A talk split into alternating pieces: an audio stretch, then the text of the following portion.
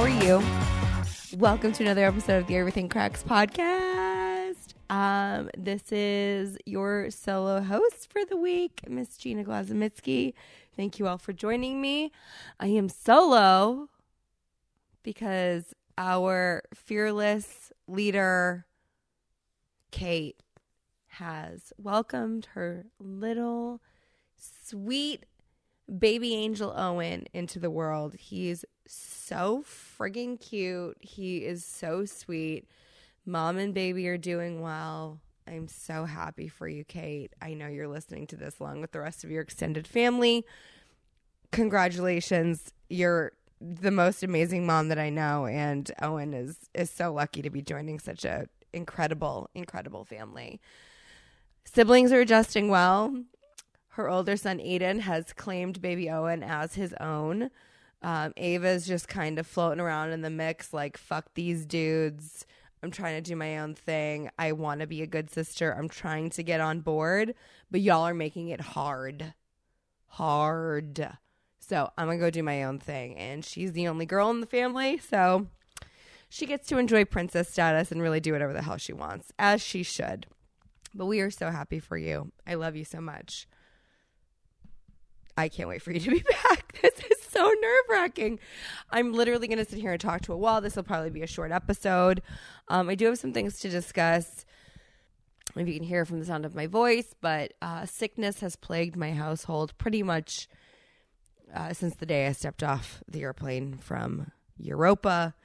And yeah, it's been great. We had a stomach bug for a few days and then immediately caught this cold cough, RSV adjacent situation that we're dealing with now. It's lovely. I don't know. It's just, I don't know what's in the air or in the water this year, but I feel like back to school sickness has just been 1,000 times worse than it usually is. So bear with me. I apologize for my voice if I sound like a nasally mess, but here we are. No days off. The show must go on. We got to keep the lights on around here. So I'm recording solo this week. Kate will be back next week, I'm pretty sure, barring any unforeseen circumstances. But for this week, I think we're just going to talk about a few things. This podcast is brought to you in the midst of an emotional breakdown of my own. Today is actually my daughter's first birthday, my youngest daughter's first birthday. Just saying that out loud, I'm a little misty. I feel the tears welling up behind my eyes. I cannot believe that my last baby turns one today. It's the most indescribable feeling, and I'm sure I'm just overthinking this. I'm sure other parents don't go quite as far down this rabbit hole as maybe I am, but I'm just thinking, 5 years ago, I had no kids. I was married. I knew I was on the precipice of starting a family and entering this phase of life.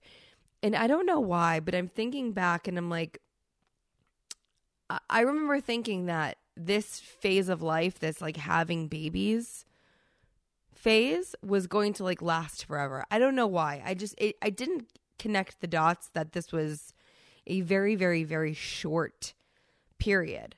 You're only having kids for so long. After that, you're done. There comes a point at which you're done having children and you're moving on. You're raising them. They're getting older. You know, they're entering their own villain eras. But it's wild. It's wild to think that this is my last child's first birthday. And I'll never have another little baby.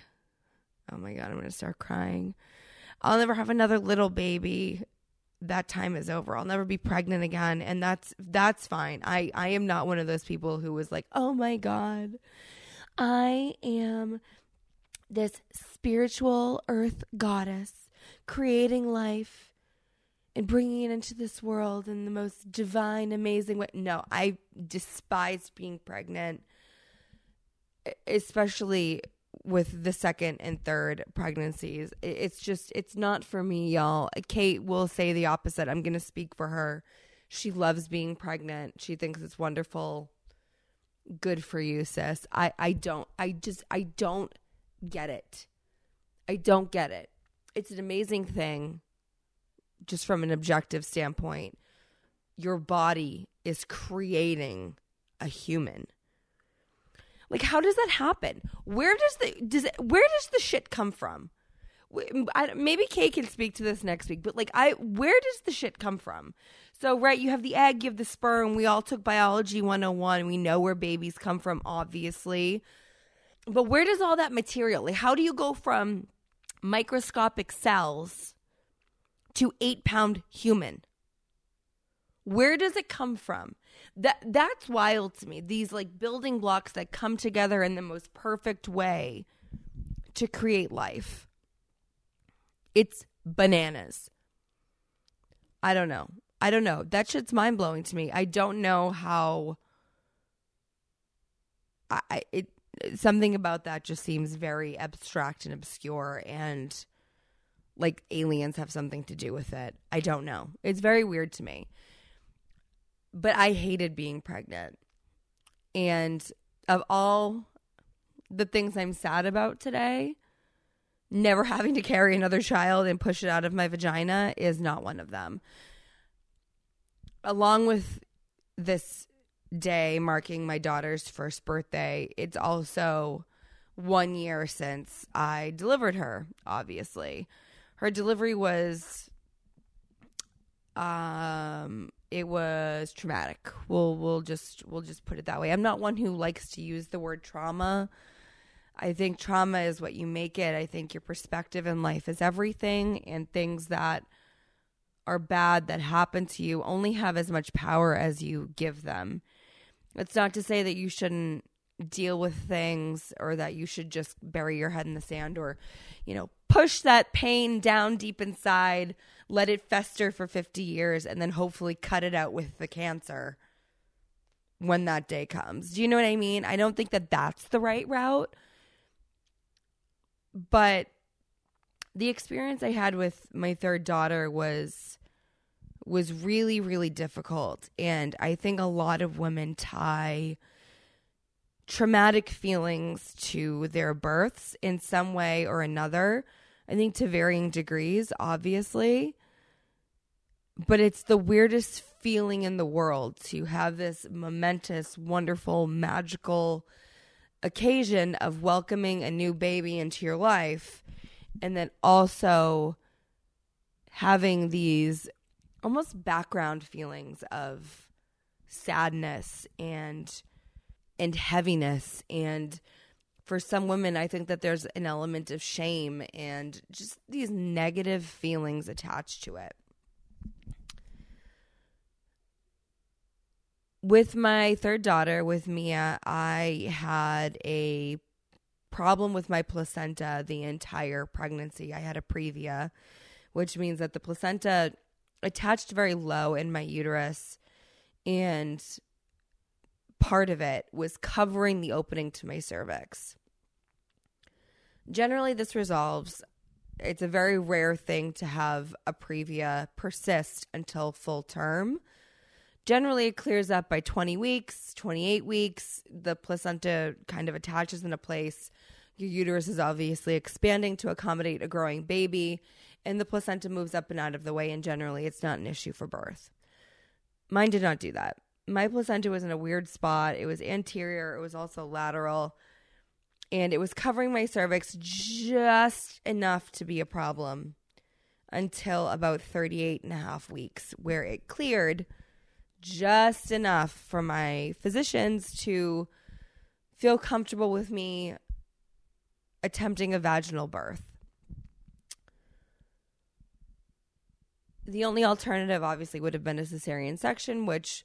I had had 2 deliveries prior to this, natural, unmedicated deliveries. I really, really, really did not want to go down the cesarean route, mostly because I had 2 toddlers at home, and recovering from a major surgery, just it's not the vibe in my house. You know, it's not exactly a rehab where you're able to just kind of rest and take it easy and stay off your feet. Like, I have 2 psychopaths at home who are waiting for me to resume normal duties.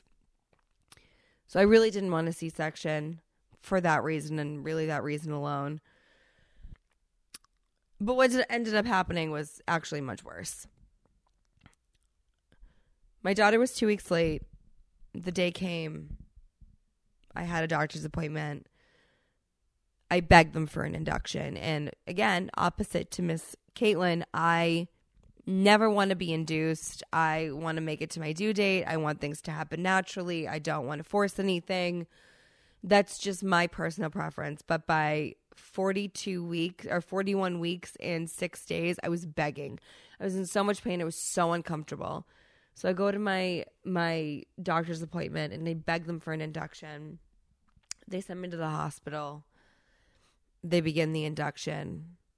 And 6 hours later, my daughter was born. The birth went great. She came out. She was totally fine. At that point, the placenta was not a problem for birth. It became a problem when it came time for the placenta to detach and be delivered. The placenta attaches to your uterus in such a way that allows a lot of blood flow, right? That's what feeds the baby. That's what brings all of those nutrients and that nutrition and helps the baby grow. Oxygen, waste, it's all kind of regulated by the placenta. It's an organ. Your body grows another organ. And it attaches to the wall of your uterus to obviously tap into your blood flow. When that placenta detaches after the baby is born, it leaves a dinner plate size wound in your uterus that's just blood. It's very, very vascular because they need all that blood flow to grow. Lot of blood flow. The reason that women don't normally bleed out after birth is because that placenta usually attaches to the top of your uterus. And then after birth, that part of your uterus is a muscle. It's very, very strong and it contracts to cut off that blood flow. And you don't hemorrhage. Because of the location of my placenta, it was very low. That part of my uterus did not contract really at all.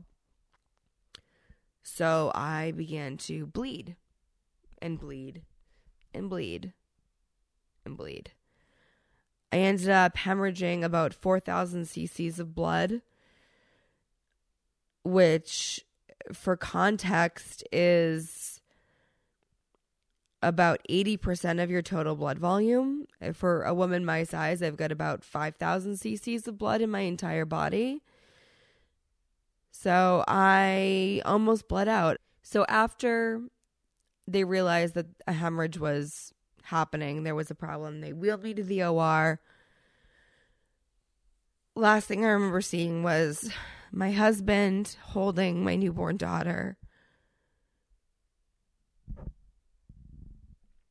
And the feeling of blood just gushing out of me.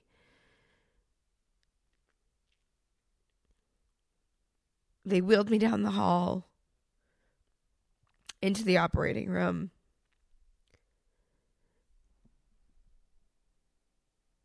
And at that point, I knew I was dying. I knew it. I could feel it. I could feel the life leaving my body. It is the most indescribable feeling. It is something that has forever changed me.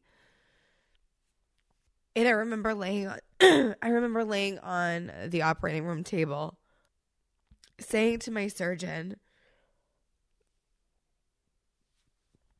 "Please don't let me die. I have two kids at home."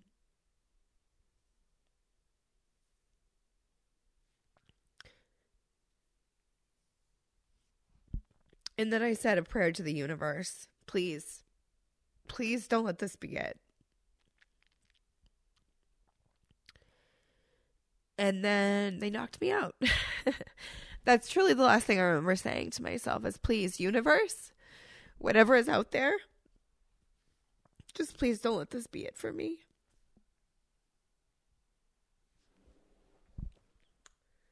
I woke up the next morning in the ICU trying to physically fight the person who was extubating me. They had intubated me. They had knocked me out. I had 2 surgeries. I had a DNC, and I had, after the DNC didn't work, they had placed a Bakri ball in my uterus, which is basically this inflatable PVC ball that they fill with saline. And think of it as the equivalent of holding pressure on a wound. They had to do that twice. I guess the first time it didn't work, it like fell out or whatever. I don't know. So they had to place that, and then that didn't fully stop the bleeding. So they had to embolize an artery in my groin. Basically, they had to wheel me into interventional radiology. They had to kind of fish a line down through my the artery that's in your groin. It starts with the U. I forget what it is, for what it's called, whatever.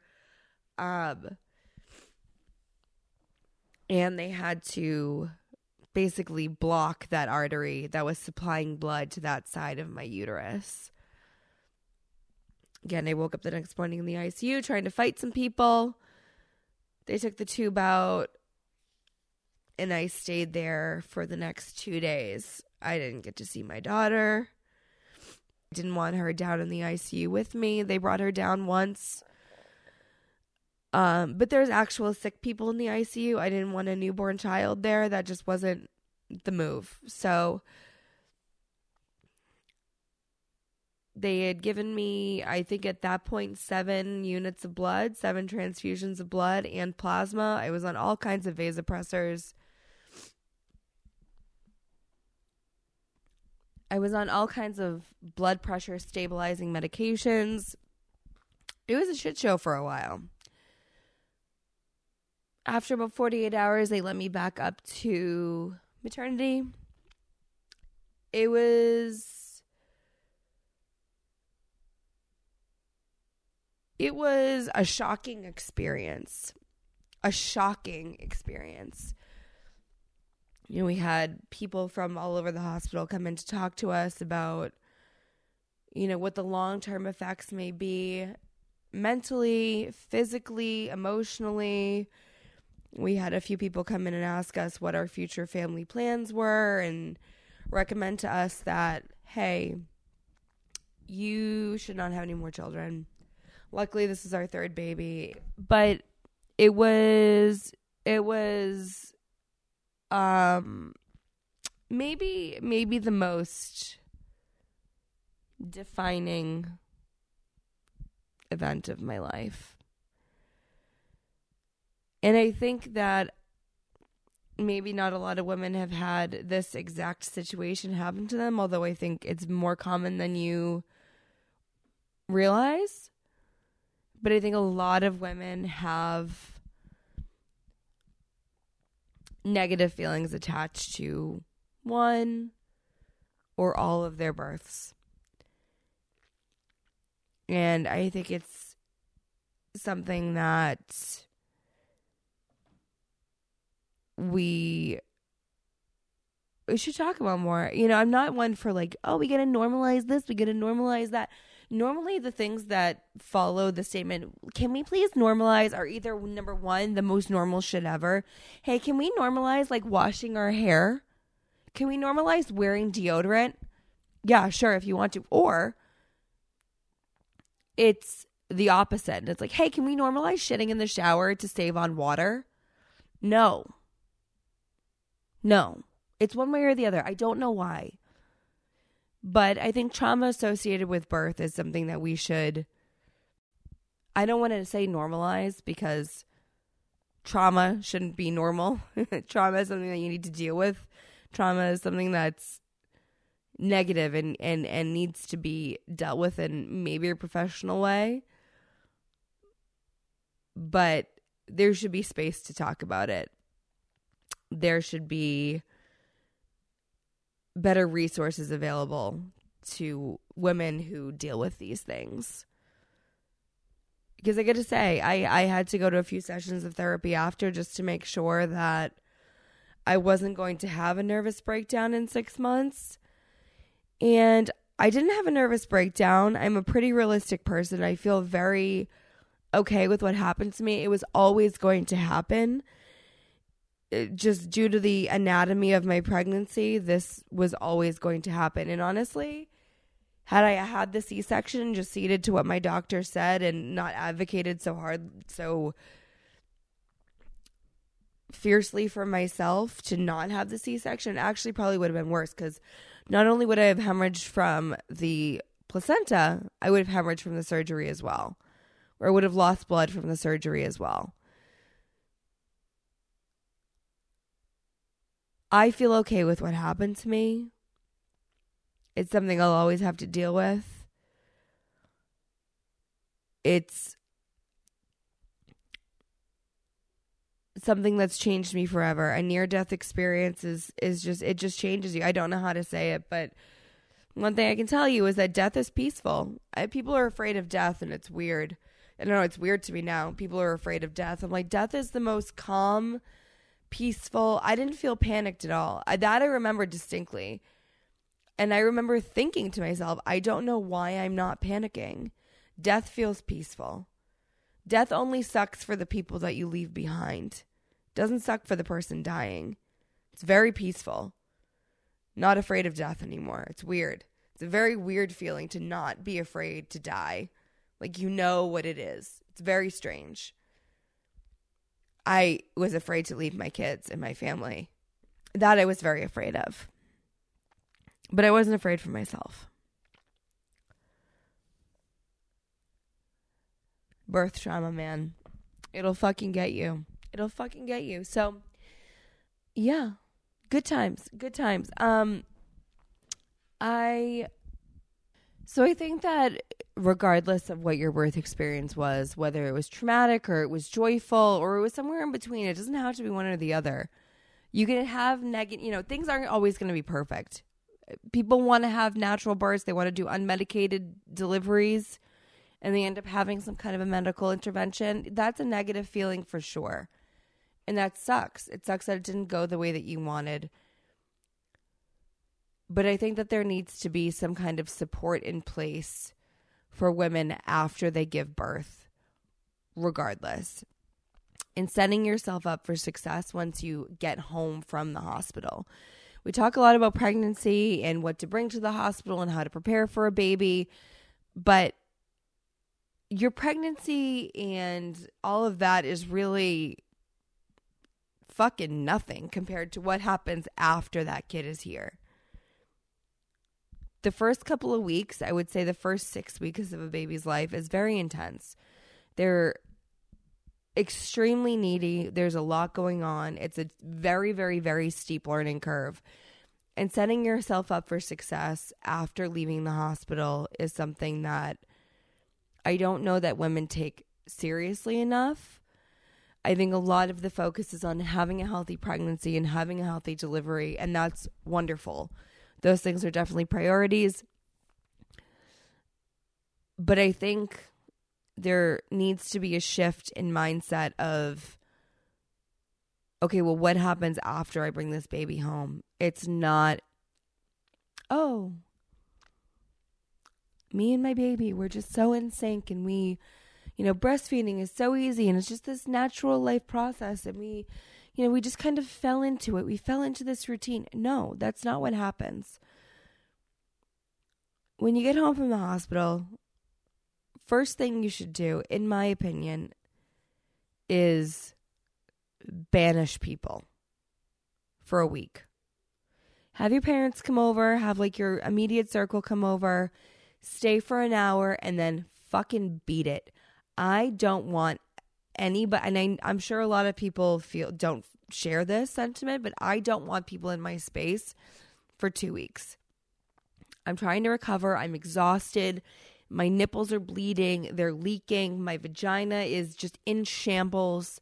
Get the fuck out of my house. Drop your food off. Leave. Say, hi, how are you? Great to see you. My house is a disaster. My kids are a shit show.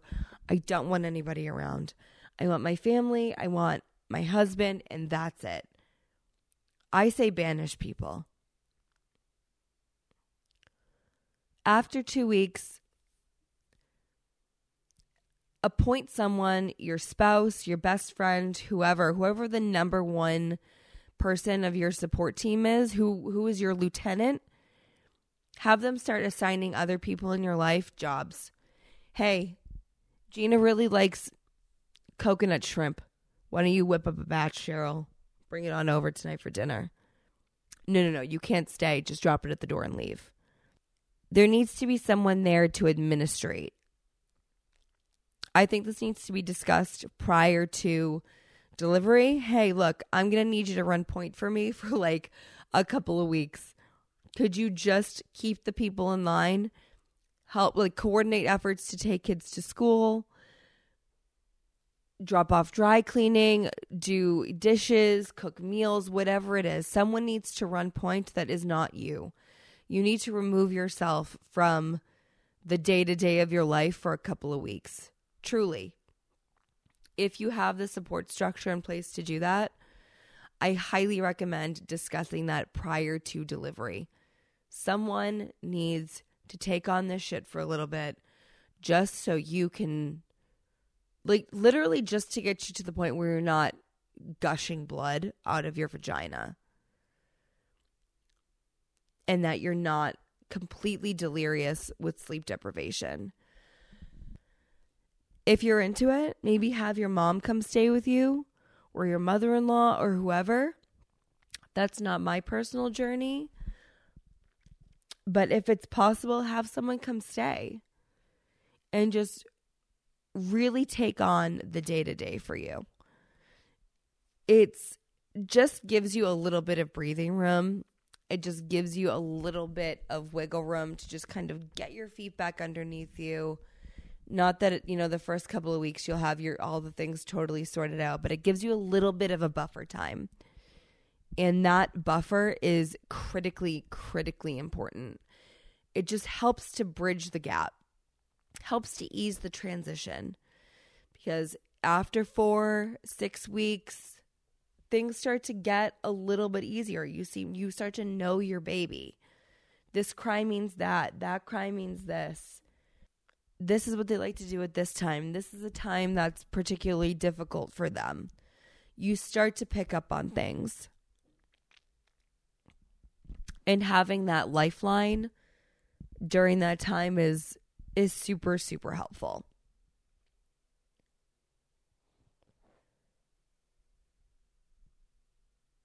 But if you're not in a position where you can have someone come stay with you or someone is going to be able to fully run point for you and someone is going to be able to administrate your life for you for at least a little bit, I totally get it. That's a big ask for some people. Generally, and my husband takes this role and he's really, really good at it. And I think that most husbands or most partners after the birth of a child kind of feel useless. And I think particularly for men who need purpose in their life, I would highly recommend giving them a job so they feel useful. They feel like they have a purpose, like they're not just a bystander here. It also helps them bond to the situation, not even just to the baby, but just bond to the situation that we're now a family. We now have this other being in our life that needs to be accounted for, that has its own needs that I need to participate in. I would discuss with your partner before birth, this is what I'm going to need from you after. And I highly recommend you delegate the task of older kids, drop-offs, mornings, getting them ready in the morning to go to school, organizing friends and family with, you know, whatever coverage you'll need for food or laundry or childcare for your older ones or this or that, whatever your day-to-day is. Find some way to piece it together and have your partner orchestrate that. Maybe it's even a good idea to teach them how to cook a little bit. If they don't do the cooking in your house, maybe this is the perfect time to share a recipe of the week with your spouse. So this week we're going to do 1-pan Greek chicken. This is so great when you have a new baby. It is the easiest thing in the world. It's basically chop and bake, and that's it. So you're going to need one red pepper cut into like 2-inch pieces. If you like them a little bit bigger, do that. That's totally fine. One yellow pepper cut the same way, a red onion, 2 cups of cherry tomatoes. I get the ones that are still like on the stem. I'm a sucker for aesthetics. I think it looks prettier. 2 cups of cherry tomatoes, a half a cup of artichoke hearts, 1 whole lemon, 2 large chicken breasts cut in half. You can kind of just leave them whole if you want. You can also add more chicken breasts if you're cooking for a bigger family. You don't have to, like, when I say cut them in half, I mean cut them like a cutlet, so they're a little bit thinner, so everything kind of cooks at the same speed. You can do that, or you can leave them whole. It's really up to you. 2 chopped cloves of garlic, some olive oil, some balsamic vinegar. I use smoked paprika. You don't have to use that. It gives it a smoky flavor, almost like bacon. Use it very sparingly if you're going to use it, but you could skip it if it's not for you. Some dried oregano, salt, pepper. I use fresh basil, some Kalamata olives, about a cup, 2/3 of a cup to a cup, and about 1/4 cup to 1/2 cup of feta. Not crumbled feta. Get the block of feta, chop it yourself. I said what I said. So that's what you're going to do. You're going to preheat your oven to 400 degrees. You're going to get yourself a cookie sheet. Line it with foil, spray it down with some oil, and on the cookie sheet, you're going to arrange all of your vegetables and your chicken. So just spread out try and get it as much in a single layer as possible. The peppers, the tomatoes, the artichokes, the olives, all of it. Spread it out. Get it nice and even. You're then going to season that. Spread some olive oil. Season it with salt, pepper, oregano. Again, some smoked paprika if you're into it. You're going to mix it all around. Coat everything with the oil so it cooks evenly. And then on top of that, you're going to put your chicken breast, sliced thin, or just not sliced at all, up to you. And then you're going to add oil to that, salt, pepper, sprinkle with oregano, smoked paprika, your seasonings of choice. Put that in the oven for about 20 minutes. You're going to then take it out after 20 minutes. You're going to add your crumbled feta all over it. Just kind of toss it in there like it's, just some seasoning. Just sprinkle the feta over the entire mixture. Take your lemon, cut it in half, give it a good squeeze over the whole thing. And then you're going to put it back into the oven for, let's say, another 15 to 20 minutes until your chicken thighs are cooked through. Then take it out. I would give it another big squeeze of lemon. I really like lemon, especially in any kind of Greek or Mediterranean food. Top with fresh basil. Serve with pasta. Serve with rice. I love to serve this with lemony garlic potatoes. It is so simple. It's so delicious. It's so satisfying. It's such a good postpartum meal. It takes almost no time to prep. It's delicious. It feeds a whole family. Don't sleep on this. Please make it. Guys, I'm going to cut the episode here. Thank you for listening to my emotional ramblings. It's a hard day for me, but Kate, we are so happy for you. I am constantly in awe of you as a mom and you as a woman and all of the things that you do and all of the burdens that you carry. You make it look so easy and effortless, and you're so fun, and none of it crushes your spirit. Not that it should, but it's so easy to get bogged down in the weight of parenthood and a career and life in general, the state of the world, and none of it bothers you. You take it all in such stride. You're so strong. You're the best mom that I know. We love you. We're so happy for you. Baby Owen is the luckiest little kid alive. We love you guys. We'll see you.